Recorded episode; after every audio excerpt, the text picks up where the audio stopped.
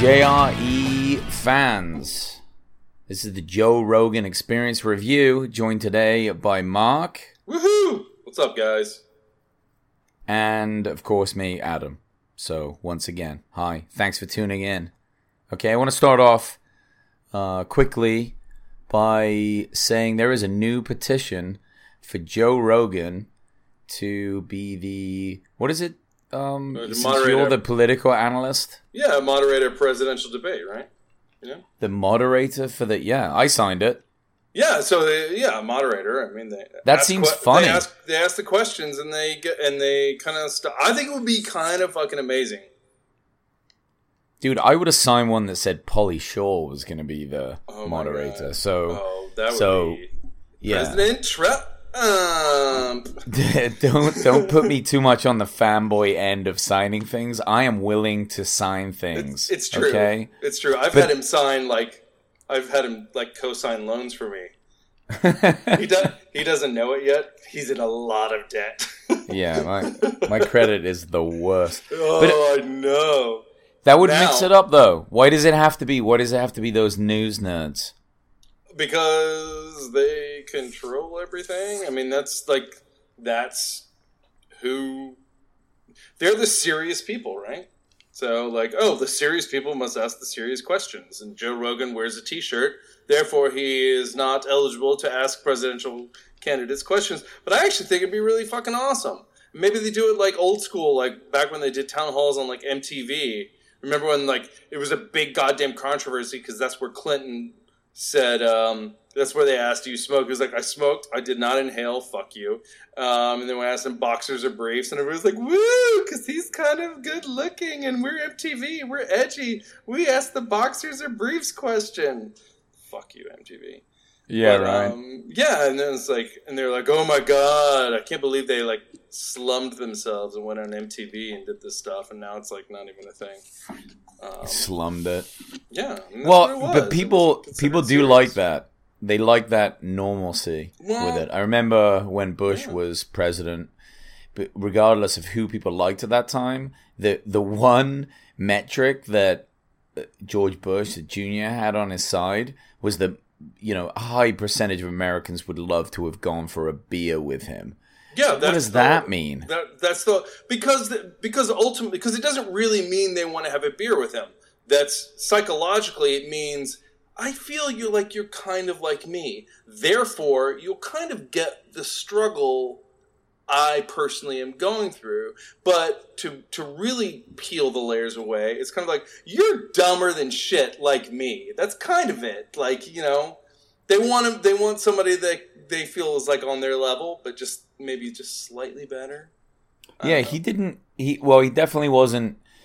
You know, it's one thing to not be that smart or Mhm. be that smart, but it's another thing to impose that on others and be Yeah. like, "I am smarter than you."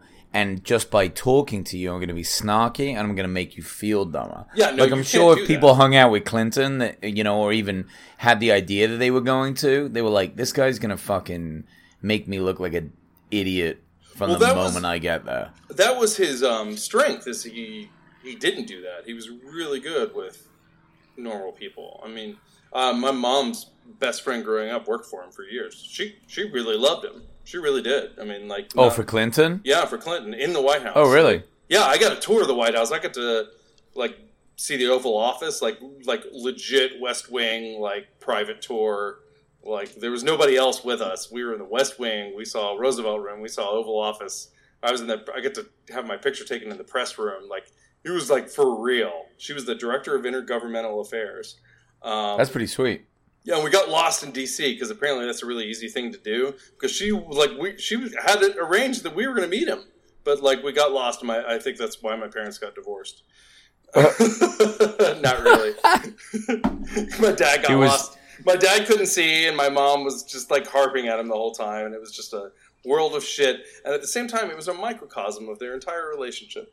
Yeah. Um, but It was uh, one of ten reasons why. but he was really good. He remembered names really well. He was really good with everyday folks because he had that folksy charm. He's from Arkansas. He had that folksiness. Um, Hmm. Yeah, That's Well, it's the, a popularity contest. That's what we're learning. and if of we is. didn't realize, I don't think we realized it all too much before. A few though did. obviously it was right. Well, obviously is always that because you get it. But you know, I I think we always like to start with the idea of like, okay, what is their experience? Mhm. What do they know? It, it's like we always have looked at it like it's it's a, a job application. Here's your resume, and Yeah. now do your interview. But really, it was more of an audition, and that's what an we're audition. learning today. It's 100% like audition. forget your fake ass resume because we can just we can just fill that out with a bunch of fake references. Well, they've How well, popular are you? Well, they've all And got resumes. it. They've all got resumes, and I do believe What was Trump's resume? He didn't do any politics. business guy. He was like TV. Business but that's guy. not. Is that politics? I guess that's no, same. it's not. But it, that was the whole thing. It was the it was the shakeups. Like, well, let's get a business guy in there, which has always flummoxed me. And forgive me, I'm going to get on my soapbox for 30 seconds. You do not run the government the same way you run business. The goal of government is to make people's lives easier, to make things run efficiently. The goal of business is to create a profit, is to make money. They are completely different entities. That's why it always drove me crazy when people are like, well, we need to run the government like a business. It's not a business, it's a completely different fucking thing. Now, if you Yeah, want to but talk don't don't governments need to also make a profit? I mean, they can't just be like no, actually, billions to- in the hole. How would we even pay for that? Anything? we are billions. Of, no, my friend, we're trillions in the hole to the tune of like 22. 22 Ah, trillion in the hole. So the government is designed to just spend everything. Government And then- is well, no. Government should simply spend on essential services, social programs, things like that. In an ideal world, it the the balance sheet is balanced. In an ideal world, Oh, I gotcha. but unfortunately, we've run like every administration, Republicans and Democrats have run debts. That's just that just happens, and only one only one team runs on this idea that we shouldn't keep spending, but they all spend. One just lies about it, to be perfectly honest. Yeah. Um, but really, the balance sheet should be should be equal. We should just, you know, you'd love to take in a little bit extra and then have it as a surplus in case we need it for an emergency or something like that. But we're, I mean, we're so far in the hole. It's it's not even.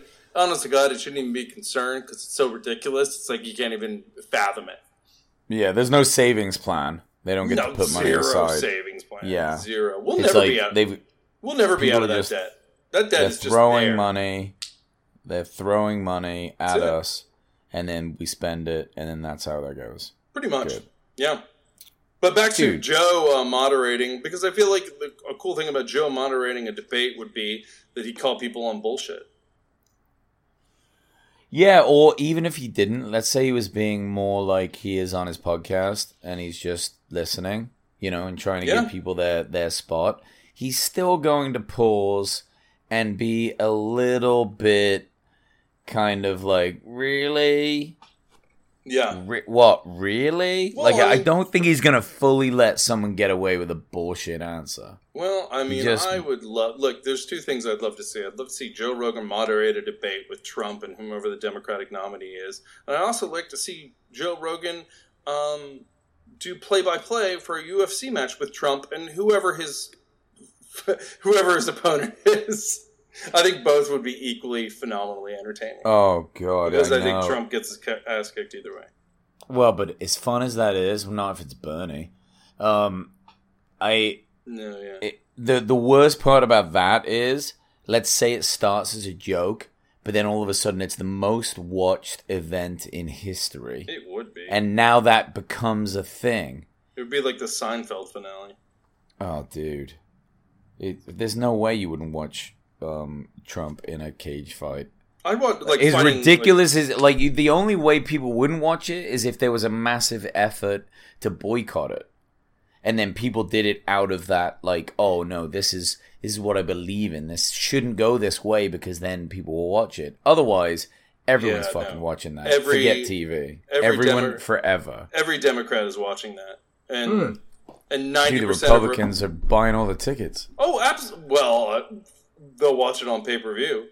Yeah, Republicans will watch it because they just love that shit anyway. Not Yeah, that there's awesome. anything wrong with that. I'd be But, totally uh, down. Totally down. It'd be awesome. So I'm in. we we we got some uh, great guests for this week. Yes. Okay, there was a long intro, but uh, thanks for hanging in there, people. We got Alonzo Bodden. Alonzo's been on the podcast before. Great comedian, fantastic, fantastic. person. Uh, has met Mark's girlfriend. I Yes, found out. r- she was telling me as we were listening. She was like, "I met him in an NPR event. He really Look nice, taller, th- taller than I thought." Ooh, Alonzo's a badass. Very very Mhm. funny. So that's that's podcast thirteen thirty one. Mm-hmm. Then we have Annie Lederman, thirteen thirty two. I didn't know a ton about Annie, but I love all these comedians coming on right now. I I wonder. Well, you know, he Joe's Joe's gearing up now for his big tours. He just Mhm. did the one with Chappelle. He'll do more of those. He's got his hour together. He's really just ready to hammer it. He's just crushing it at a very new level. I mean, he's he's like stadium big now. This is Yeah, dude, it's ridiculous. The last five years, like he's just completely blown up. And there have been people bigger than him, and there still are.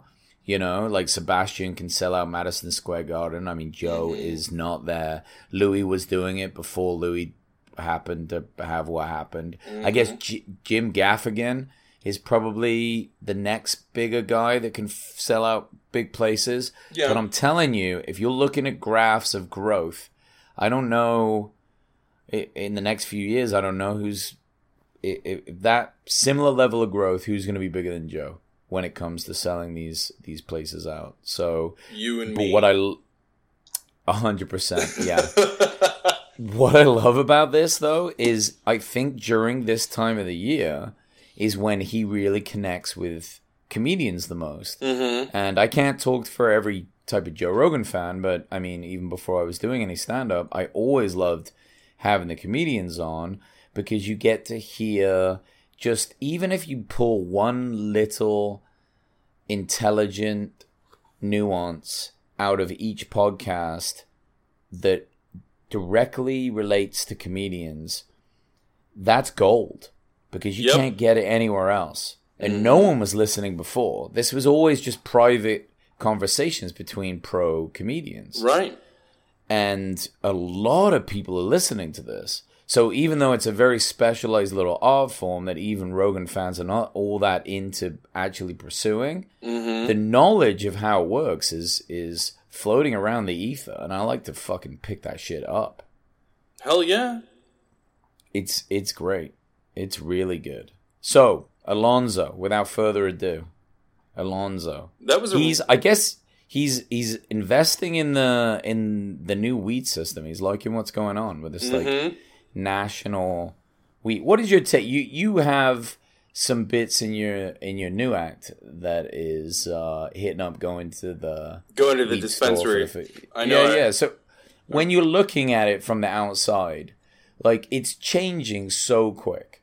Right. Now it's just I don't know who the fuck runs all these dispensaries Oh, dispensaries. dude, it's like walking into an Apple store now. Yeah. No, it is. It's 100% like that. Like, I mean, it's like, no, it's like walking in to um, an Apple Star store if a lobby was a massage therapy place. So it's all like this transcendental music and it's very calming in the front. And then you walk in the back and it's like Apple Store mania. And it's just like all these knowledgeable people with just like, it's so overwhelming. Like the girl that the first time I ever bought weed, she was like, You look like Bambi just found out his mom died.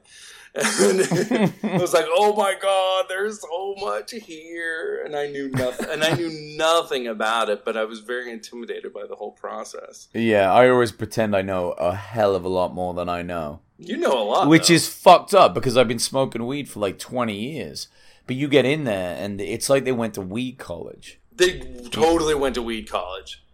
It's like, wait, what? And they're like this strain and this strain, and you're just like, hold on. A lot of it's a bit woo woo, though, to be honest. If you ask like any scientific questions, Sure, and I mean, you're talking about like they they've got a lot of quote unquote strain knowledge. hmm sometimes they're not even that sure how to define strain. be like walking And into an herb store and be like, which one's good for immunity? And they're like, but this one aligns your meridians with your chakras and the solar system and constellations. You'd be like, okay, but scientifically, what does it do with omega 3s and blah, blah, blah.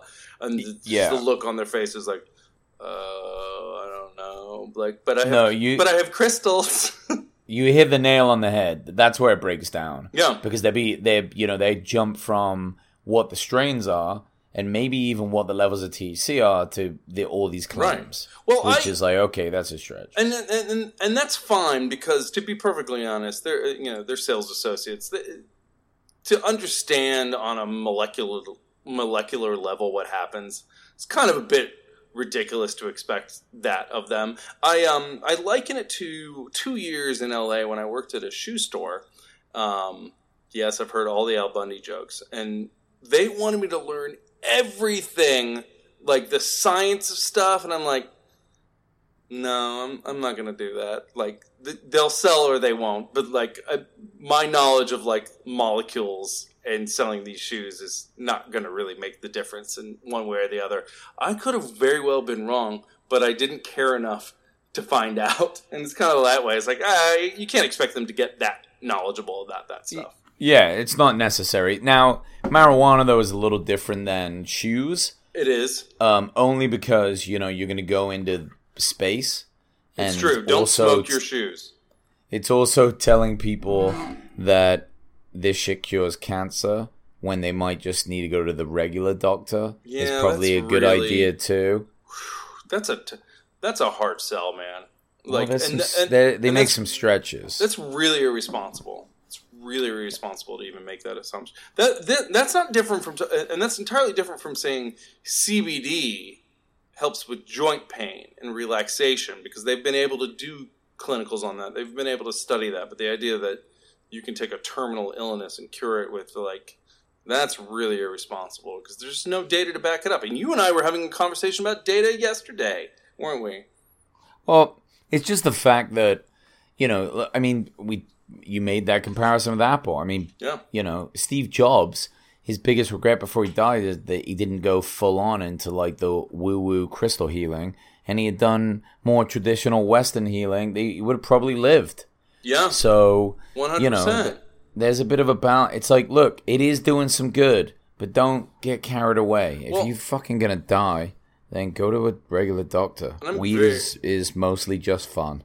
and I'm very much for um, Eastern medicine. Uh, you know, I do acupuncture; it works wonders. The herbs, uh, herbs work phenomenally. When I get sick, I take this immunoherbal remedy, and it helps. It's not placebo; it really helps. But that is entirely different than something that is incredibly terminal. And, and when it comes to that, when it comes to that, you got to go with what's been proven to be the most effective so far. That's not to say that there's not something out there on the east, you know, on the eastern side of medicine that is as effective, if not more. We just don't know definitively, and you Well, got to play the odds, right? Well, you just got to prove it. Yeah, Okay, so it, it it's the problem with the eastern side of medicine Mm-hmm. is they don't have money to do a lot of the case studies. yeah, no clinical trials. So, but like there's that. guaranteed there's a bunch of good shit over there because this is anecdotal and it's we tried and tried and tried. Now, no, rhino horn is not going to make your dick bigger, but Mm. there is some stuff over, plenty of stuff over there. Like they're all full into garlic and a bunch of other things that are super good for you. Sure. This is where the next point came up. Is Alonzo and Joe were talking, and Joe gets a lot of stem cell shit. done. yes, that was Now- fascinating, man.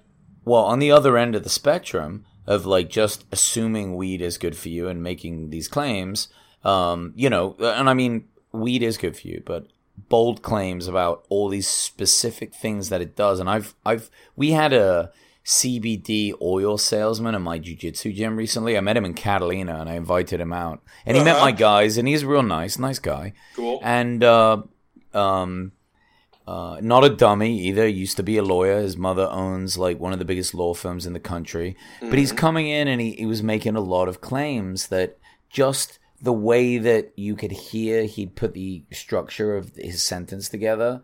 yeah, It was like a lot of, you know, yes men in his community just saying, "Oh, you just rub that here and it does this, and the Right. absorption factor is X, Y, and Z." And I'm like, dude, no, I don't. You know, you don't want to be a negative Nelly, but I'm like, there's no way that they know that that happens. That's not a way of talk. Like these aren't any eh, nothing about this is scientific. What you're saying, it sounds cool.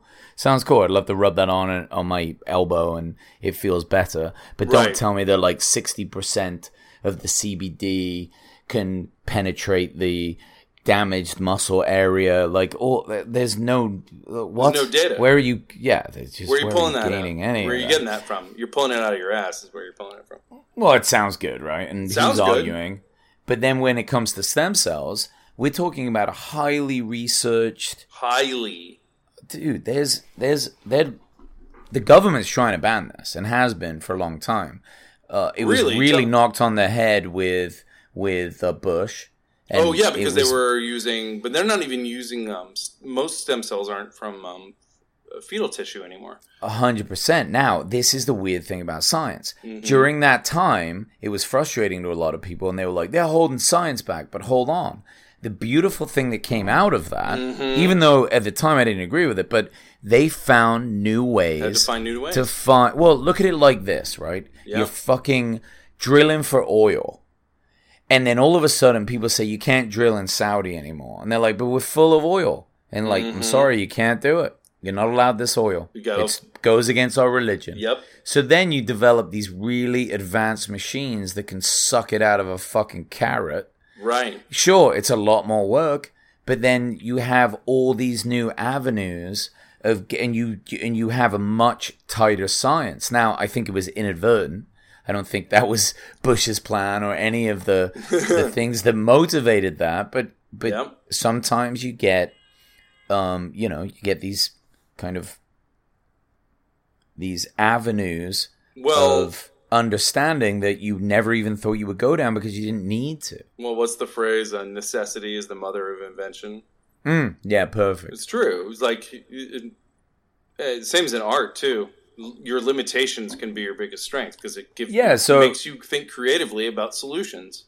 So maybe we were lucky, but also maybe the lesson here is don't lose hope, stay positive. Yeah, If if five of your doors close, let's look down a new road. And don't get me wrong, there were probably some people that could have used some of the original technology, stem cells, shit to keep them alive. Yep. But stuff takes time to develop, and I think we're gonna have better understanding of products. I mean, Joe sent his mother down twice yeah, twice for for, knee a for her knee Knee, that's it. Knee. because they were going to give her a knee replacement surgery, and he was like, "No, no, no, no, no, do this." Well, that shit's so archaic, bro. We're so we're like we're yeah. in the we. It's it sounds fucked up to say it, and I don't want to take anything away from orthopedic surgeons or any surgeons, but it's the dark ages. The fact that we Mm-hmm. even have to chop into anyone. It means that we don't have good technology yet because it opens it up for massive infection, Oh, sloppy bad. work, leaving your watch inside them. You know. Well, think And- about. I mean, think so much surgery now is arthroscopic. So much. Yep. I mean, unless it's unless it's something like brain surgery or heart surgery or lung surgery, where they, you know, everything else is damn near arthroscopic. They're getting a lot better. A lot Yep. better. I mean, Yeah. but uh, if they have to do, but if they have to just do like a valve repair, that's going to be that's I, I wouldn't say minimally invasive, but they're not cracking your chest open, not like Yeah. they used to. Shit, they can thread a needle through a vein and get in there, and it's it's insane. Open heart surgery is pretty brutal. oh I man, I I don't know if I ever told you this. I probably seen fifty open heart surgeries. Serious. Like, and when I say seen them, I mean I was I could reach my arm out and touch the person. W- do tell. Well, I was um, in UNM and uh, Yeah. studying biochemistry, and I wanted to be a med student. So I worked with a doctor called Dr. Levy out Okay. of Lovelace Heart Center, and he was really known as being the most, um, uh, I don't know, like most respected. It's a hard one to equate, but like a very well known heart surgeon in Albuquerque. Great guy. And my wife at the time, and, and we're not together anymore, but she worked in human resource for Lovelace and knew him and would get me in. So even though I'm undergrad, I could go in and watch it. And he met me once he met me.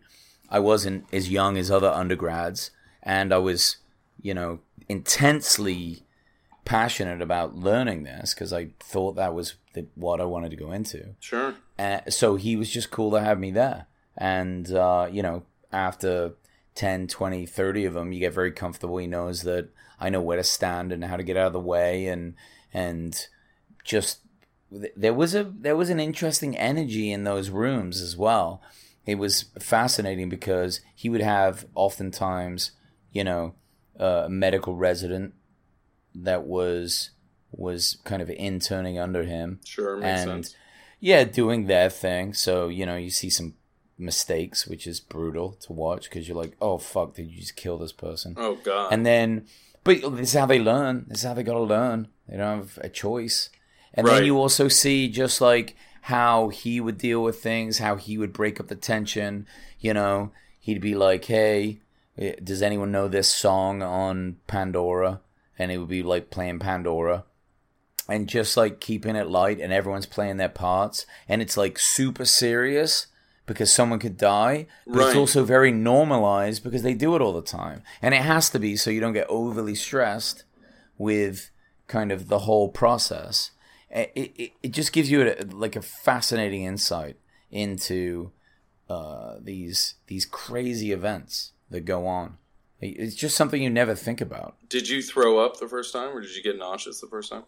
No, the very first time I went in, he actually did talk about, you know, if you feel sick or whatever, then, you know, you can just obviously leave. And, like, I've seen people pass out, and I was always Sure. fine. Dude, I could eat, like, bolognese and watch that shit. It's just, like a, it's just like a thing to me, though. I mean, as soon as I understood it was like, oh, this process that I that I want to understand and kind of see something pretty amazing happen. right. But but again, like I'm saying, I mean it they would have to crack the whole chest open. yeah. They put they they put the heart on bypass. And I'm Mm-hmm. not a doctor, so if I miss any stages, don't get upset with me. yeah. But Don't be doing the- a heart, open heart surgery at home based on this podcast, guys. dude, imagine if imagine if like the world now, for whatever reason, global warming takes off, everything blows up, all electronics are done. Somehow the only remnants of technology is like our group of podcasts. And someone is trying to re-engineer heart surgery off what I'm about to say. Oh my god! I just built an IKEA TV stand and I fucked it up, and these.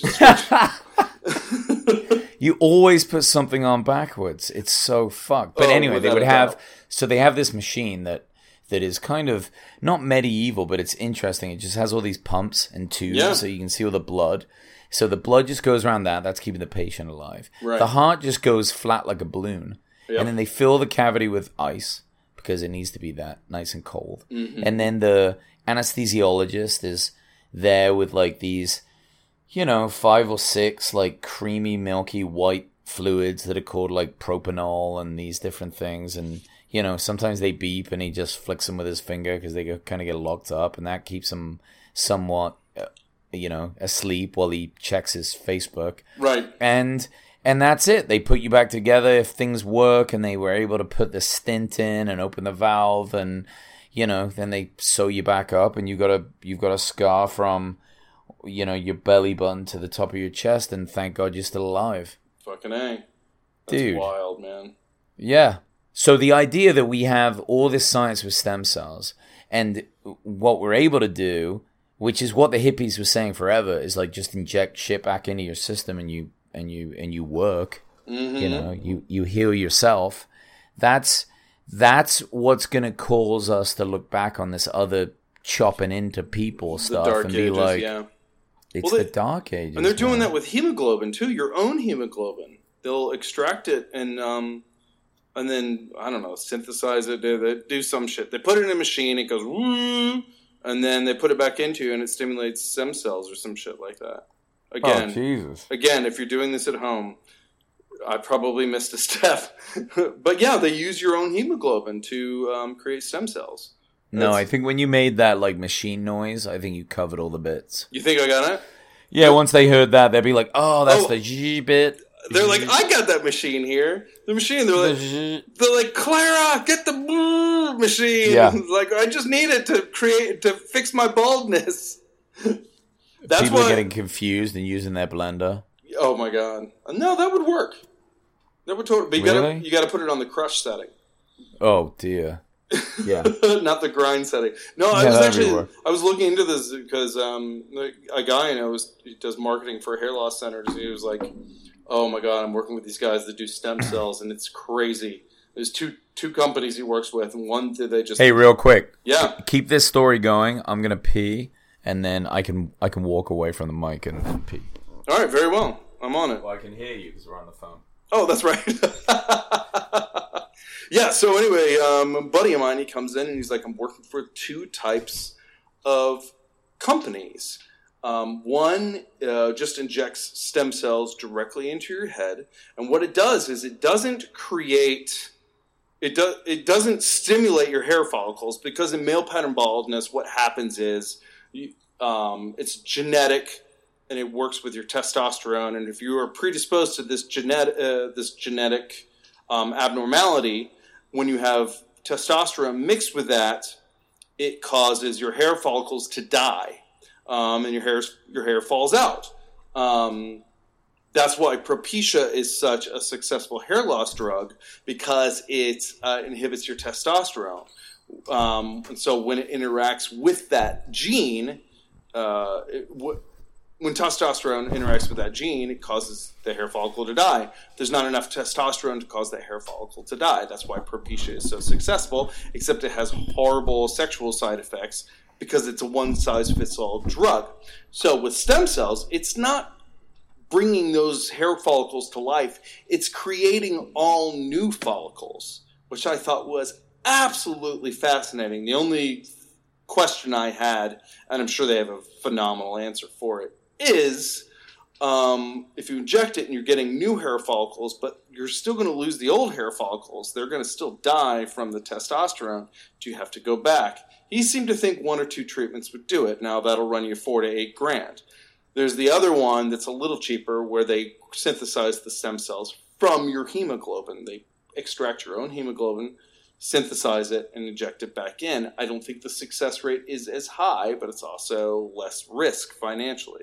So that's Hmm. how I kind of learned about these stem cells because um, because um, I might be losing my hair on the top. You're gonna you you want to keep you would inject some shit into your head? Yeah, Yeah. yeah, Why not? Right? If it was available. yeah. I mean, I kind of want to do all the stages though. I think I have a weird idea of like how I look. Like I don't give a fuck. I don't want to. Like if I start going, but I'll just shave my head. You look Like you I'm- look badass. I might look okay with a shaved head. I'd look I like- don't know. I think people would think I'm a Nazi if I have a shaved head. Yeah, they might. They might. I don't know, but it's not gonna matter. Like I am not that, so I I, think can. that- apo- I'm just. I'm just so white that I that people like you know tan people with shaved heads look great. White I think people with shaved heads look bad. yeah, I think I'd look like a professor. Hmm. But yeah, I'm just willing to do the stages now. I think in my 20s I would have cared more. I don't give a fuck. I didn't care that much then. I I didn't even care about the clothes. Even even when I wear nice clothes out to a place, I'm just like none of this shit's uncomfortable. I always say it to my girlfriend. I'm like, I cannot do a spinning kick in this, and she's like, Why in God's name do you need to do that? I'm like, You might need to. You might, you might. need to do that. And she thinks she thinks I'm being funny. I'm serious. I'm serious. uh, I know you're serious, and those Wow. listening at home know you're serious as well. yeah. Or As I fall commute. over because I never knew how to do a good one anyway. It's like nice try. That's the perfect Nice. excuse. I would have totally taken this dude out, but I was in a suit and I can't do a spinning kick in my suit. I yeah, I So- sucked. Therefore, Exactly. crime was allowed to fester in this part of the city. Well, I think we've added to the science debate as well as Joe and Alonzo with the same sort of scientific knowledge. I agree. We've You- waded in. You've got a lot of scientific knowledge, sir. I have. Well, I like- don't. I don't know. I went to uh, the medical school of Scrubs and Grey's Anatomy and a little bit of House MD. Oh, I gotcha. I gotcha. It, it fascinates me though. I, I think it's cool. I mean, saying that, it's funny. Joe has way more experience with stem, stem cells than I do. You sure I'm does. sure he knows. Yeah, I'm sure he knows more than I do. I don't know well, and that's that much. I've read some things, but I've never experienced them, and I'm really fascinated with with how they work. well, yeah, and that's But look, let, so we don't get caught up on this. Right. Let's get to something that is is really far more interesting to both of us.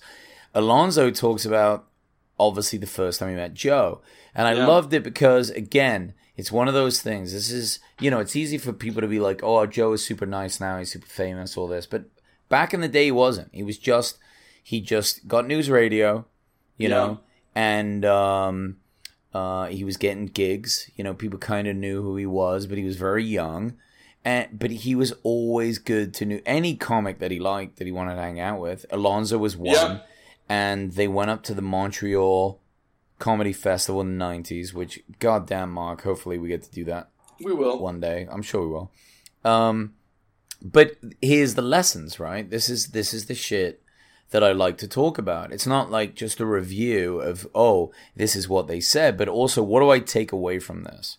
And when he said, look, he found people he liked, and he knew he could get booked, and he took them with him and super encouraged cool. them. Like there was never, I, I don't, I just don't get the feeling that he was ever the guy that was like, look, it's cool that you do well, but I've got to make sure that I do weller than you, Yeah, the most wellest. Like no, he's he's saying, look, you're good. You need exposure. Like come out, do this. yeah, And I think it's really fucking cool. He never seems to let people down. It's not like anyone comes back years later and they're like, well, he was cool for a bit, but then he was a bit of a dick. Well, he also was doing pretty well already, and I think he had confidence too. He's like, "I'm good." He's like, "There's no reason." You know, John Calipari, coach of the University of Kentucky Wildcats, has this famous phrase: He's said everybody eats," and I love that. He said, Everybody eats, and what it means is all his players get playing time. The best ones, um, you know, if you're on the team and you were good enough to play, you get to play. And that means, you know, one guy who, you know, Anthony Davis, who was like the number one pick, one of the best NBA players that even exists today, he like was fourth in scoring, or maybe even fifth in scoring. But he was like, everybody eats. And he goes, you're, and I love that philosophy. And it's kind of the same thing with Joe. It's like everybody eats. You guys are good. You're coming with me. You get to you get to fucking do this too because I'm fine. I know I'm good. I'm not worried about it. Let's spread the love. Yeah, I mean, Joe talks about it. It's it's like that feast or famine, and Yeah. and it's easy to assume that there's only so much food to go around because because scarcity exists in the sense of finite resources. Well, and uh, You know, there's only so many steaks in the world. Can everyone eat one? But I don't know. It, here's the thing: when it comes to something like stand up or something that you're pursuing well, maybe people want it and they don't even know. So mm-hmm. it's more about just getting the information to them so everyone can choose. And that's only supported by the fact that the comedy store is sold out every fucking night now. Right. It's like people have always wanted great stand up. They just didn't know where to go, where it was, how it worked, whether it was consistent, whether there were enough people. And and now it's there. Yep. So I think what it is is the idea of these untapped infinite gold mines. And Yeah. once you're in there, you don't need to be selfish with the gold that you're picking up. No. You just need to point it to other people. They're going to love you forever and everyone's coveting gold. exactly. It's It- true. It's a that seems like that seems like a beautiful way of doing it. And yeah, I- not all not all comics are like that. That's for sure. But Joe is. and that's cool. well, not many people are like that. Yeah. So it's a hard thing to remember, but I love hearing these guys that have done really well, and a lot of them. I think if you're in the the comedy store world and community, which you know I'm speaking out of turn because I don't really know, but just from the podcast I've heard and the many many hours of it, it's like, yeah, you've got to be someone that we want to hang out with. Like it's Yeah, more than true. just you being hilarious. That's really important, but it's but it's like you know what are you bringing to the community? You gotta Like, hang. Yeah, you you got to be fun, and I and I love how they like really push that stuff around. Yep. You know, it, it's beautiful. Uh, uh, another thing that's interesting is they brought up Mitch Hedberg, right? And Mitch Hedberg was obviously a legend, the one-liner guy, and he he said that look, I'm a comedian, so now you want me to be an actor or a writer? Right. And it was always this big like question mark bloop. And I think with him it was it stood out more than maybe other people. One because he was really big before he passed away, before he died. Right. And but not just that, it was like when you're a one-line joke writer, you're not necessarily going to be a very good writer in the sense of like making a show because that's a very difficult show to make. hmm You're not really writing skits. Writing jokes is very different than writing sketches or story. Period. And he was never going to be an actor. Mitch Right. was. Mm-mm. That was not his thing. Some people So- just want to be comics. Yeah, but uh, but they, but the, all three of those things in so many ways are different. I know there are. are. people that cross over, and I think that's why they're like, no, no, no, you can do it too. You just got to try and do it. But but if anything, it's almost polar opposites between actors and comedians. Very much so. Well, that's why I think a lot of the times you see a lot of these comedians. They're just a lot of them are just doing their um, their bits on these shows. Like uh, Steven Wright, um, he would be on Mad About You, and he was just the guy he did on stage. Like they just got him to do exactly what he made him funny on stage. There was no effort to give him an arc or to add to his character. They're like, just be as funny as you are on stage. And you see that a lot of times with comics. Like Mark Mm. Maron, right, there's no daylight between Mark Maron the comic and Mark Maron the actor. Like he's just bringing his Mark Maronness to the role. That's wonderful, and he's really good at it. And I'm not saying Mark Maron isn't a really good actor because I actually think he's an excellent actor on Glow, um, and his show before that that was on IFC. But um, there's no there's no stretching there. Nobody's tr- nobody's trying to get Ma- Mark Maron to play Salieri and um, and Amadeus or anything like that. That's just he's Mark Maron. You know what I mean? Yeah, and I think that's the key. I think that, and that's when you get the best out of comics. Like, look at Robin Williams. His best movies were when you got Robin Williams Yeah. out of the part, and it was like, this is who this lunatic was. Jim Carrey, same way. Like, Yep. yeah, you can you can move him a little bit, but I mean, it wasn't until he started doing like horror movies. Everyone's like, what the fuck is this? I Stop. know. Get the I fuck know. out of here. And that's this double-edged sword is wanting to stretch yourself as an artist, but you've made your you've become niche in terms of like what you do well, and then broadening your horizons. That's that can be sometimes difficult for an audience. It just is. They accept Maybe. a lot of times. Yeah, maybe, but um, maybe they maybe they forgot what they were wanting to do in the first place. You, a lot of times you gotta, yeah. I mean, yeah, it can, or you make them believe you can do something else. Mm. You redefine yourself. It's happened. What do you know about the Ice House? They talked a bit about the Ice House on this podcast. I know a and little really liked bit. it. I know a You've never bit. performed there? No, I've had an opportunity to do bringer shows there, but that's hard because all my friends are like on the west side, and that's Pasadena, and it's just Yeah. like, it's tough enough getting to pe- getting people to come out to the Comedy Store, which is the biggest comedy club on earth. It is the mecca, and it's like it's a kind of a no small feat to perform there, and it's still gif- difficult to get people. And so to have people to, to get bringer shows, and for those of you listening who don't know what a bringer show is, is basically you get on stage if you bring X amount of people. So they say you got to have six people. Um, or you just buy six tickets and then you know you're out. But then you're it's kind of a pay to play, and that can be. I mean, you don't want to do that, especially if you're performing a lot. You just can't afford it. Um, so Pasadena is, you know, to give you guys an example, it's about 20 miles away from where I am, more like 25, 30 miles from where you are. Um, Yeah. And all our friends are in this area. I have a few friends over on kind of the east side of Los Angeles, but I can't bet that they're going to come every time. And I don't want to leave a bad impression either. So I just haven't jumped at the opportunity to do it because it's it's really goddamn stressful. And I'm like, my energy should be towards my set, not stressing out about getting making sure enough people come to my show.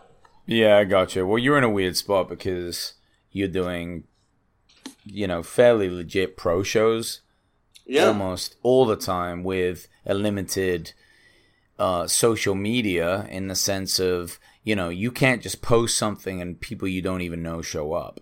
which is takes so much pressure off. You have to get Right. people to get to come, and you, you maybe you could get people a couple of times for the ice house if you pushed it. You're like, listen, this is I'd have to important to, really me. you know, it. you know, I'd be out and blah blah blah. People would come, but doing it every month would become more of a headache than the the stand up portion. And tough. and it's it's the weird points in in stand up comedy too when you're learning to give an idea of how difficult things are. Oh, and real quick, people, if you have friends that do stand up comedy and you like them at all, and it's not too much of an asshole, like, yeah, I mean, pain in the ass to go out and fucking go to their show, uh, try and do it. Do it, man. Because, yeah, just do it. Because they can't do this without you, and it's hard enough. you gotta have the support. And dude, I'm telling you, it's not going to be the worst thing you could be doing with your time. Like, it's still going to be worth it. Yeah. It's still fun there. It's a bit of an effort, but there's a lot of stupid shit. They, when when I hear how many people go to movies that are absolute garbage, and they're like, "Yeah, I went there and I took my girlfriend and we took one of our kids and it was this popcorn and it still came to like eighty bucks." I was Yeah. like, "Oh my god, you could have done, you could have done so much more." Go see some good the, comics. Go see. fucking The cool thing about doing the shows I'm I've been doing is like you know there's a couple comics in there that they're going to be successful. There's a couple in there. There's one my friend Jess. Um, she is an epic hustler. She's like in some NBC universe like competition in New York right now. She just made the semifinals. She hadn't even Fuck yeah. she's been doing this half a year, but she's funny and she's got interesting material because she's a lesbian and she talks about being a lesbian and dating, dating a straight girl and things like that. And she's a great fucking comedian and an even better person, Justin and Sarah. And she's doing so well. And it's like, she, I did two shows with her. I didn't even get to see her set the first time because the show was sold out and they made the comics get out. So I'm just hanging out in the back of their comedy store. Saw Hannibal Buress and Iliza Shlesinger, and I was like, oh, this isn't the worst thing ever. Um, I didn't even. You were telling me how great she was, and then I saw her the next time, and then like she and I like hung out like a week later, and we've been tight ever since because she's a fucking cool ass broad, and we still message and shit, and I'm so fucking proud of her because she's awesome. Dude, Um, she's very funny. That chick is hilarious. Super funny and unbelievably intelligent. And um, she's gonna. I mean, like she's gonna make this happen. Like she is. She is driven. She, she's gonna make this happen. You could have seen her for ten bucks. Could have seen her for ten bucks. You'd be like, oh my god, I saw her when she was just starting out. She was awesome. And there's other comics like that, man. There's a go see those shows. Those are cool, especially at the comedy store. Go see those shows. There's gonna be yeah, some duds. fearless. Yeah. Fearless. Well, I mean, this is just like the next guest. So Annie Yes. Lederman.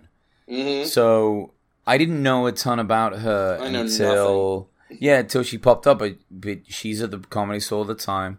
There's plenty of stuff you can watch. But then when you listen to the podcast, like she's coming from interesting stories, you know, directions of life that, to be honest, if somebody was like, "How exactly do you want your life to go?" And people Right. like get married, picket fence, parents love me, get a good job, make good money, retire young, you know, take care of my family. This is th- that's the path. Not to mm-hmm. say everyone wants that, but I mean, we're talking if you got to play your video game person, that's where it's at. Well, Annie didn't have that life.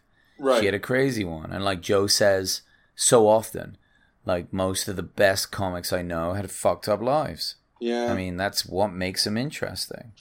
Pain is comedy. Um, Pain is funny. It kind of is. So that it's it's bittersweet that the first one of the first things she brought up was Brody, right? Brody Yeah. Stevens and his death, and you know he committed suicide, and she was sad that she just she was just like God, just the idea that that he couldn't feel all the love, you know, enough to not have that happen I know, and man. I don't know who else has had like Mark and I at the place we work. We had a suicide last year from Yeah. from a, a, a person that we cared about as well, and I I worked with him, you know, intimately, and would even talk to him about some of these things. You could see his pain. It's just he was. it's hard. he was really. it's hard. It's yeah, it sticks with you. It sticks with you. You know, you just wish that you could say something else, like "fuck," like "dude." I know. But it's it's hard to get through to people and sometimes you don't know their pain and i think other people like the fact that annie even brought it up is like she's had these types of pains to some degree Yeah. and she and she feels for people like that and oh, dude, man. Um, seventh grade, I almost threw myself out a window. When I No was, way. uh, yeah, middle school. It was. Um, I was. I, I had anxiety. I the pressure of school and like I was a kind of a meek, sweet kid. So a lot of bullies, a lot of getting picked on, and there was one day that, and it was, and it's really true. I thought this is never going to get better. This is all I have to look forward to, and I didn't want to do it anymore. My mom caught me. Um, I mean, she caught me about to do it. She stopped me. Um, and it's so funny. She was like, "You idiot!" She goes, "You would have only broken your leg." I was like, "I was going out head first. And I and the look on her face when I said that, because she was like, "Oh my Christ, my son is serious about this," and I was. Wow. It, was absolutely serious. Um, and oh, I feel uh, to this day I, I feel horrible because like went and saw therapists and all that stuff. My parents were not well off, as it were, and now they're worried about their oldest son trying to kill himself because he's so upset. But I remember that. I will vividly remember that, and I'm I'm a very well balanced person. I think now I'm a very happy person, very content. Really love my life. Everything's going really well. But I remember those days, even though I was a kid, and that's even probably it, it's probably even harder for kids because just emotions are pumping through you, and you have zero skills on how to deal with them. Um, but I remember that. I remember thinking, I don't think this gets better and that's a horribly dark place to be in. Imagine you when you're an adult, and you have all the skills and abilities to cope with it, and it's still that bad. It's rough. Well, it's fucked, isn't it? Because you think that uh, you think that these things will be unveiled to you as you age, and that's not really how it is. It's like No. uh, all these stages feel just as real. You could be 16 and break up with your girlfriend, and it is as traumatic as anything you could ever experience because the emotion Oh, is real. Absolutely. But then you get no sympathy from mostly everyone because they're like, "Oh, listen, kid, it gets way tougher than this." Yeah, And yeah, grow that's up. true. That's true. But you can only deal with what you know how to deal with at any Mhm. given time. The the scary thing, I think, is when it gets into adulthood. And Joe talks about um, uh, Anthony Bourdain. Yeah. and how that is his friend and he had money and he had access to everyone in the world and was respected and people love that guy and what an incredible dude and still did that as well. Yep. so it's like wow. It's like where is the safety? You know it's not just a thing about like being a kid and and moving away from it. Hmm it's that And you bring I don't up, know. uh, and these sensitive fucking. They talk. ab- Uh, I don't know if you heard. You remember this bit of the podcast, but they were they were talking about how these. There's this video they played of these like quote unquote super woke kids, like university kids, mhm. talking to each other about, you know, um, calling each other comrade, No. Right. and then they're saying like this is how we're gonna uh, you know conduct this forum and blah blah blah. And then somebody puts their hand up and they're like you know i just want you i just want you to know that i am one of those individuals that's very sensitive to movement. And i don't like there's a lot of chatter and a lot of moving and it's making it very difficult for me to to like concentrate. So if Mhm. everyone could stop moving right now and and chattering that would be great so i could concentrate. Sure. and they were like understood thank you comrade. And then someone else asked the question and they were like can you not use these gender pronouns? Um because i'm feeling threatened. And i'm just like i'm trying to be sympathetic but what the fuck is going on Well- in that room? here's the i mean there's a difference between supporting someone supporting someone emotionally and being there for someone versus the idea that sometimes if you're the caterpillar you gotta fucking burst through that cocoon to become the fucking butterfly. And and- and i feel like we as a society have reached critical mass on this question versus uh, the the idea of supporting people and their needs and their wants and their feelings versus also understanding that sometimes you have to fight through those things to be stronger on the other side and to be able to develop skills to interact in modern day life. So if somebody's like, yo, all this movement, it's very difficult, it's distracting, and I appreciate that they want to be um, considerate to that. But at the same time, dude, the world is this shit. Like, I'm sorry, we use gender pronouns. The world uses gender pronouns. That is not to say that we shouldn't respect someone who asks to be referred to in a specific way, because that is their specific request. So if they prefer the gender pronoun of they or and forgive me, I'm just not as woke on this subject as now. But like, if somebody, if, if, if they're trans and they prefer her, even though they identify as a her, so they prefer her, or they prefer, I don't know, it. That's probably not a thing, but like, you know, I, I don't even know. You can respect that request, but the world moves on as it is, and it's advisable to begin to understand to deal in that world because that's how it is. Now, we can always work to change it, but you also have to understand that this is the world we live in, and not everybody has to accommodate to everyone's requests. I, I, I don't know. I feel like I'm rambling, but at the same time, it's like there is a fine line between No, respecting someone and also understanding. Is like you know, sometimes you gotta hit a couple fastballs. You can't just be Honestly, like, man, yeah, if somebody, I take Joe's stand on this. If somebody's like, you know, call me Z, I'm like, all right, cool. you only done. have to tell me once, but don't get pissed if I didn't check first, because I'm not checking. I'm sorry, not yet. It's not coming up enough to where I need to be like, oh, by the way, I'm, dude. It's hard enough for me to remember people's names, but For if real. somebody is like, do you mind just saying this to me, and I already think that you're like a, like reasonable enough for me to talk to, like, and therefore I enjoy chatting with you. And listen, I'm not saying I need to enjoy chatting to everyone that wants a different pronoun, whatever. Right. But like, if I do, I'm not going to disrespect you after that. I'd be like, cool, that's your thing. Th- there we go. exactly. But if then you raise your hand in the middle of us all hanging out and be like, your hand movements are too aggressive and masculine, I'm just gonna be like, listen, listen, kid, stop, okay? Stop, You need please. to, you need to, you need to grow the fuck up because life just is a bit scarier than that. I hate to say it, it's just a bit scarier than that. It is. And this is when Joe ends that podcast, which I thought was beautiful, talking to Annie about the reach of the podcast, right? So Annie Yeah. said, Look, I've seen this happen to you. Guys come up to you and they lose their ability to communicate. Because they time. they see they've listened to Joe forever and they hold him on a pedestal and it's like they've learned so much they don't even know what to do. What's interesting about the way Joe talks about it is he's like, it's just my job. It's just a thing. Yeah. I try and stay as grounded as I can. So, to be honest, it's as weird for me to see them be weird as it is for me to deal with it. But I don't, I'm I not going to pretend like that's normal. Like, I'm going to be like, dude, you good? Just breathe. And, but the lessons there are like why people really connect. And it's one of the few times he's really talked about it. And he goes, you know, people, people don't have a lot of guidance.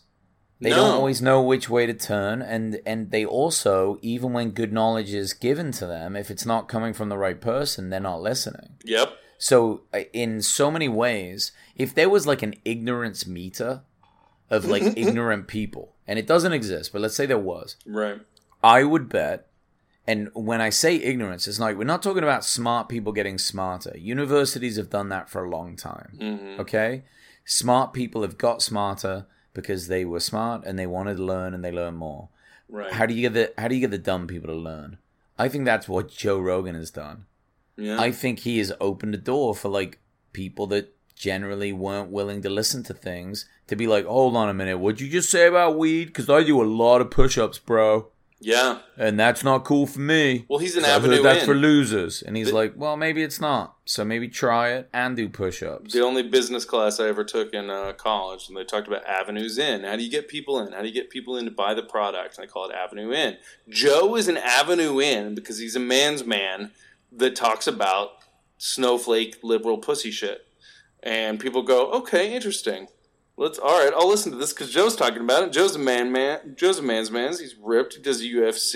He hunts. Oh, but he's talking about universal health care. That's interesting. All right, maybe we should. Talk, maybe I should listen to this guy. Yeah, it well, it's it's it works well. Yeah. If you have if you have a friend that you respect a lot, and it's it's a masculine, strong energy friend, you know, maybe Yeah. a mentor of sorts, and they talk to you about an issue you have quickly dismissed in your life because you think it's bullshit and it's weak and it's whatever. It, it like you think that somehow even by thinking about it and talking about it, it takes away from the strength that you're trying to create for yourself Yeah. then you know you become dismissive but when someone's willing to talk about it and they have the strength that you feel you want you're like oh this is a fucking avenue Mm-hmm. this is a way of thinking we could we can listen to this and i and i love that he ended on that because it was Yeah. a complete separation from that fucking bullshit meeting which to be honest was is not changing many people's minds at all. Hmm those meetings are just like what the fuck are we doing here people Right. I don't know. true, I don't know. I don't think it's persuasive. I don't think the, the the net good that comes out of those things is all that useful. yeah. I think it's I think it's a bunch of lost little children. a lot of echo just- chamber. Dude, they're having a bit of a tantrum. I don't know Little what else there is to But it. you know, they're also kids. I, I don't know. What, people beat up on kids a lot too, and I'm like, eh, they're just learning their way. Everybody gets their. eh, I I'd love to say this. I even said this in college. Everybody has their kind of their pet project, their activist project, their cause, if you will, in college, and then you get into the real world, and you're like, I don't have time for causes. Uh, I got to make money. I gotta No, I'm with put you. food on the plate. So Yeah, you know, and they're kids, and I think these are important things for them in development. And you know, it, it su- support versus solutions. You know, do we solve the problem for them, or do we support them figuring out the solution for themselves? And it's this, you know, and it's 50-50 on that. But they're they're learning this shit, and some of them are going to go one way, some of them are going to go another. But I feel like it's, you know, I feel like it's important that this is the way they're learning that shit right now, and they'll get to hear varying opinions from people, guys like us guys that are more sensitive, guys that are less sensitive than us, and they ultimately forge their own path. And this is just part of that. And then you know, Yeah. that's why my girlfriend and I ever talk about friends of ours, especially anybody that we know that's younger going through something. I'm like, it's part of it. They'll be okay.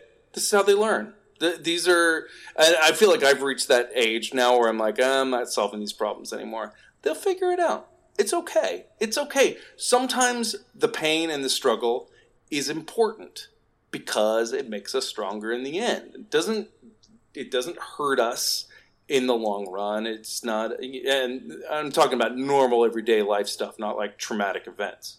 Yeah. There these are important things and you figure it out. I mean, shit, I think back to when I was 30 and how I didn't know anything. I feel like at 40, I am only just barely scratching the surface. At least it was like I, I just know enough to now know that I don't know that much.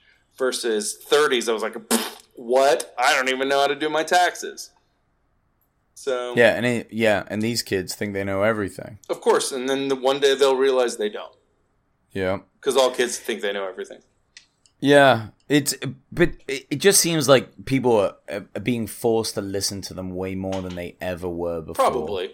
and that's not good because State I think what you just highlighted is that that time of your life is like no, you, you you're figuring it out, but you shouldn't be listened to. Not that Yeah, much. no, you, you should really not be shouldn't. taken seriously by much older people. I hate to say it because you're just you're forming your way. You haven't lived. You- Yeah, you, you're gonna you get there. You haven't Who lived. fucking knows?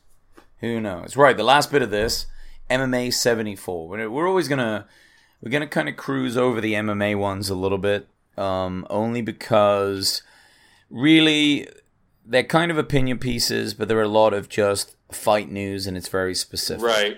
So I do understand that not a ton of people listening are that into it. I really like it though. So Yeah, if you you listen it. to my podcast, you've got to put up with it because because I'm into it. But I I am cognizant of the fact that it's not for everyone. Um, so Brendan Schaub, good friend of Joe's, Uf, ex UFC fighter, just had an hour comedy special on Showtime. Mixed reviews. Um, he jumped in maybe a little bit too soon, but uh, I've seen him live plenty of times. He's a legit comic and um, really just just quite a fascinating dude. a big podcaster too. So he comes on talking about Colby Covington. Now, Colby, Mark, is a UFC, I think he is the, shit, I don't want to get this wrong, the bantamweight champion. Uh-huh. Um, he's a light, lighter weight champion. He just bought, just beat Robbie Lawler, five rounds, crushed him. Mhm. Colby is a beast. Like he, he's kind of where uh, May uh, McGregor would be fighting Okay. right now, and um, yeah, he's also the type of champion where people want him to lose, and he's kind of banking on that. He's kind of building that Mayweather type of energy, where it's like he can get massive, not as the people's champ, but as the people's enemy, and that's pretty fascinating. Mhm. Um, and he's a beast. He's an absolute beast. He's a he's a cardio machine. I mean, what Robbie Lawler is the he's a very scary looking dude. He almost has like this bit of a Neanderthal thing going on. Uh-huh. M- my apologies, Robbie. Big forehead, fights to the death. Like he's just a mean beast of a man, but a nice dude. Like he and he's fought in the UFC for so long. To watch him get squashed by Colby was really exciting, and I love to get, I love to get the talk back from Brendan about that, and also what is kind of opening up for him in the UFC. It, a weird thing is happening in the UFC right now, too, Mark, because it's getting so massive now. It's on ESPN Yeah. that it's it's creating almost like a, a, a life of its own that even the fighters don't know how to focus on. You know, I think I think it's not just like it was. It's not just like oh, I'm gonna be the next Conor McGregor, but um um no, I'm not just gonna be the next champion. I'm gonna be the next Conor McGregor. I'm not gonna be the next champion. I'm gonna be the next Ronda Rousey Right, right, right. like you know you it's it's like when people go into the NBA they want to be the next Michael Jordan it's not just about being the best player but they didn't have this avenue before Right. and now in the weirdest way the UFC has made some of the biggest athletes ever I there's definitely an argument with that with Conor oh, for sure. I don't even know anything about MMA. I can barely spell it, but I know Conor's good. yeah I mean Conor McGregor is and they, you know there'd be more once you get one you get more Absolutely. So it changes the dynamic, and it's fun for me because I've watched this shit on and off since '94, since the beginning. Holy shit. Nobody yeah. took this shit seriously till really, I would say, till like 2005. Chuck Liddell, Tito It was, Ortiz, yeah, Randy those were the two. I remember I was uh, I was on set with some guy and he started talking to me about this and I was like, ah, I don't know what you're talking about, but I remember those two names, Chuck Liddell and Tito Ortiz. There we go, and that's Yep. that's why I picked those points. I'm sure there's others, but I mean, to see where it is now is just so beautiful to kind of get that energy. And it's kind of ironic that I do this and it's about Joe's podcast because Joe wouldn't have had to have been on the UFC at all for me to have the like it would still be my sport. Right. It just would. It's just fucking brilliant that he is too, because he was so good early on, e- even way before I did jujitsu, it- of like trying to help you understand what the fuck was happening. Because I used to watch Strike Force and Pride and the other uh, like Elite XC, these other fight divisions, and they would have commentators that were more like just regular, like, hi, and look at him, and here he is, and this is what he's doing. But they weren't fighters. They were mm-hmm. commentators. They were just commentators. They had interesting voices, but they didn't really know the intricacies of what the fuck was going on when two giant guys had just squashed each other on the ground, and everyone's wondering, why is nothing happening? Why are you not punching each other? Stand them up. Let's get to the action. I'm I'm used to fucking Arnold Schwarzenegger movies. Let's go. Of course.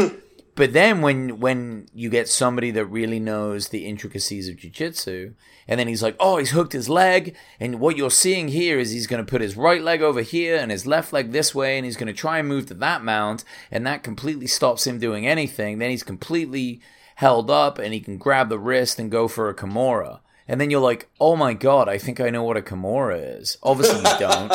right? Obviously you don't till you train, but it helps a little bit, right? It's almost like Sure. when you watch one of those documentaries on Netflix that talk about Einstein's theory of relativity. You don't know shit about relativity by the end of it. You but you know know what? You can you can tell a story to someone else Yeah. You can sit there, eat potato chips, and be like, well, obviously time was an issue, and then space, and, then they bend, and, you know, stuff. You've got, it just kind of puts a bit of like a basic picture together. Right. And, and that made, that made the parts of the commentary and in him in the sport really fascinating. And again, it- it's no luck that UFC became the biggest of all of those because I always thought Pride was the best early on. Right, I remember Pride fighting. Yeah, They had better fighters, they had crazier shit going on. It just was like they it was more intense. But I think that it had some certain aspects that were missing. Like Dana White was has always been a fucking crazy asshole. And not an asshole, like he's a great guy. I've met him before. Like, but I just mean crazy in the sense of like he knew what he wanted, no apologies. He pushed forward. He was a, he was a big kind of celebrity end for sports.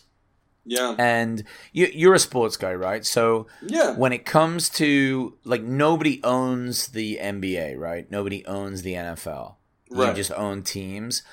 Well, how is it different than Dana White is like the face, the voice, the president of UFC? Are there like equivalent people in other sports or not really? Well, I mean, you have commissioners, so um, you know you have you have commissioner in baseball, football, basketball.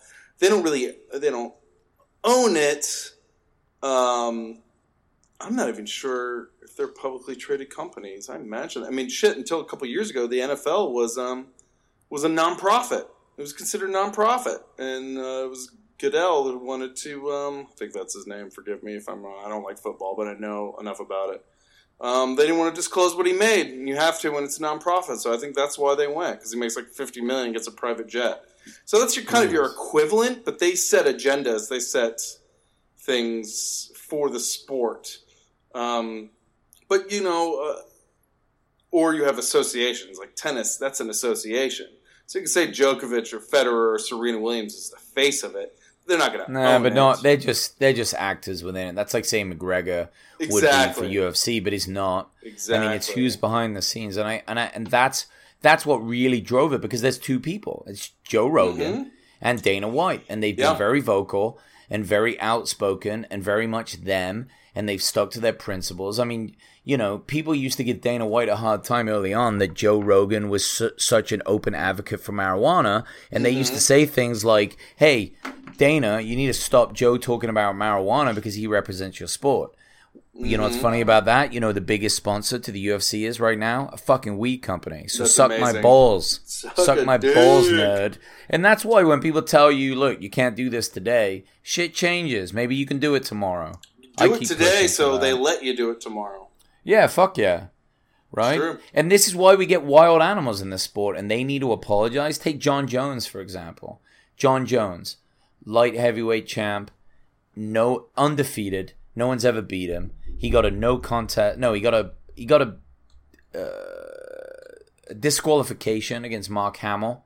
Bullshit. He was beating the shit out of him, and I, I think he did some sort of like illegal elbow, and they took him out they're trying to get no contest on that one or get it dismissed. But the fact is, best of all time, wild animal. Yeah. Dude, the guy is like, I've met him a few times. Great guy, super nice. He used to train at Eastside Gracie in New Mexico, in Albuquerque, where I used to train. He used to come, no geese on Friday, do some real damage. Um, I couldn't train in there with him, um, but it was just for high level guys, so you could watch a beast. He's done coke with my old roommate, so the rumors about him partying is true. But you know what? It's the fact that like you're the baddest motherfucker on the planet. Sure. No one in your professional career has ever beat you, and goddamn has never even come close. What does that mean? They expect you to go to church every Sunday? Get the fuck out of here. You're Right, a exactly. warrior. You're a warrior. You are a warrior on another level, and you have to live in a society where people are having meetings where they get upset about the gender pronouns being used. Like, of course, you're not going to entirely fit in. Right. There's some soft bitches out there that are not going to like the way that you kind of, you know, hold yourself up. But I think overall, he's doing fine. He's Yeah, done a I few mean- fucked up things. I think he kind of, I think he like hit and run a pregnant woman. That's not that, well, yeah, that's not yeah, that one's bad. That one's bad. That's That not. bad. Don't do that, guys. But he didn't run up to a puncher and run away. That's not what I mean. Sure. That's not a hit. It was in a car. He, And he, he- he maybe he didn't didn't punch know her. he He ran her over with his car. It's not ideal, okay? Right. He's a wild man. He's a wild man, you know, but the, this sport is full of wild people. Well, so you uh, got to have someone like Dana White at the head of it. Like slapping these assholes into in, in like he's got to make some sense out of what they're doing. Well, sure. They're going to be running amok, man. They are wild. I mean, this that sport doesn't lend itself to the mild mannered, soft natured human beings. That doesn't. You, you're not going to do that. no. I mean, that's just not how it's going to be. No. Sorry. And, and but he has to be free. He has to be wild and free Mhm. and be who he needs to be. Mm. And and this is the perfect transition onto the last part of their podcast where Joe described what it was like working with Dave Chappelle Mm. over the past couple of weeks at their massive shows. Now, have have you seen some of the video from any of these shows? No, it's just little snippets on on Instagram. Dude, these fucking stadium they're stadiums. Yeah, Dude, dude. Right? So as far as I know, Ian Edwards was opening for them. And then it was Chappelle and and Rogan or whatever order. Maybe Joe went first, then Chappelle. I, I don't think Joe would care. He's not gonna get all ego about it. And Chappelle is sorry, Joe. Chappelle's Chappelle's the goat. He's the goat. Sorry, He's There's the all- goat, man. So, you know, they just talk about this like it's fucking I think it's like breaking record attendance for comedy. I'm I not believe it. 100% sure. I believe it. What does this mean for comedy? That it's now into these new echelons. Like it's as big as a rock band. Like what's bigger than that? I think. Well, I think you're absolutely right, and it's interesting because I feel like stand-ups have kind of a, a renaissance lately. I feel like a lot, especially with a lot of the Netflix specials coming out, and they're just kind of it's a lot in your face. You got a lot of big comics coming up. Um, I feel like it's just another it's just another medium that's blowing up. That's what I think it is. I, I think Chappelle coming back certainly helps. That dude was gone Yeah. for ten years Yeah. and he's he is he's the greatest of all time and so a i mean it's kind of it's a little bit like uh, the beatles getting back together type of thing i mean he was he was the greatest and he's coming back and doing it and i love all his netflix specials some people i read some bullshit critical stuff it's like eat a dick those were great those were fucking hysterical um and i feel i, I feel like that's part of it definitely he's gonna Yeah. sell out stadiums especially he and Yeah. Rogan, get out of town. Of course they Come are. Come on. I mean, people want to see that. I, Well, you know, with Eddie Murphy coming back, oh, and you know dude. Eddie and Chappelle must have some sort of connection because Charlie Murphy was on yeah, the Chappelle show and those super fucking stories. I, I mean, know, imagine dude. you've got Eddie and Chappelle on stage. Oh, Charlie's passed away, but now Eddie is recounting the Rick James story to Chappelle Oh, in like a Q&A. I would just fucking jizz all But over those myself. are. But think about that, and we also live in a kind of a. Uh, we live in a world where we're, we're very disconnected. Technology is in our lives. It's everywhere, and I think we as human beings long for connection, and I think that's just another avenue. We're trying to get out. We're trying to see things up front, have experiences, things like that, and these are the greats. Eddie Murphy and Dave Chappelle are the greats. That's going to attract a shit ton of people that want that experience. I mean, hell, I have a friend that goes to a music festival every damn weekend and put puts her phone away, and it's because they she wants that goddamn experience. They people were longing for that. They're searching for that. I think Yeah. this is just yet another avenue. No, you're right. Listen to this bull ass shit then. So Dave talk I mean Joe talks about they finished up, right? So he's just done a stadium with Dave Chappelle. They leave and they're like, "What are we doing now?" Cuz you know, Joe's ready to hang out, see what's Yeah. going on. Dave's like, "Oh, I've rented out this movie theater." So they go over there. Dave does some shrooms. They watch Once Upon a Time in Hollywood. They have the whole theater to themselves. They're just fucking drinking and laughing That's and having a time watching this movie. And then, dude, they're just full on into it, and his whole group has like we're talking like IVs for the you know getting over being hungover. They've got like the full nutritional pack IV situation. I mean, they are so rolling funny. deep, dude. They're fucking crazy That's amazing. wild, crazy, and amazing. And now we're getting all this comedy, you know. And it's and it's a it's only a wave of goodness. Like you can't you can't understate it, overstate it, whatever. It's like, look, this isn't just laughing. This is so important for us, all of us, hmm and, and to get these legends back. Like, there's a reason Eddie Murphy's come back, and to say that, to say the, that, it's the um, Renaissance, man. yeah, but to say that Chappelle's specials haven't encouraged them is like that's you know disingenuous. Oh, they I'm have. sure they have. Had to have. What else? Nothing got him moving for fucking how many years? Almost Yep. forty years, bro. when was his last special? Eighty four. Yeah, absolutely. Uh, Eighty-six, maybe eighty-seven. Yeah, Netflix my is back in the entire life, my Yeah. entire life, and and now he's back, and god damn it, I can't wait for Eddie. We don't know if if uh, Chappelle's going to be on Rogan anytime soon. I a friend of mine had a sighting of him in Santa Monica last week. I posted it. Oh I don't, you know, I thought that it was because maybe he went by the compound because I don't know why else he'd be out here. Um, at least in Santa Monica. I mean, there's a lot of other reasons, of course, but he There's was just, perf- but he was just performing with Joe. And you know, after you do a bunch of stadiums, unless you have to do TV, you're probably going to go home. And he lives in Ohio, so I felt like maybe he got dragged out just to be like, okay, I'll do the podcast, and but uh, but who knows? But either way, big things are happening there, and you know, I'll we'll stay on top of it as much as we can, ear to the ground. You know, we'll see what happens. All right, buddy. I think All that's about it for us today. Um, thank you, as always, for listening, downloading, whatever. Um, we're gonna have the Facebook page up soon. We got to get that up so we can get more feedback and interaction from you guys. Find out what you're up to. what you're thinking about. Love it. Contact us on Instagram at Joe Rogan Experience with you. As always, messages there. You can email us. The fucking links are in the bio. And from Mark and I, we appreciate it. Love you guys. Bye.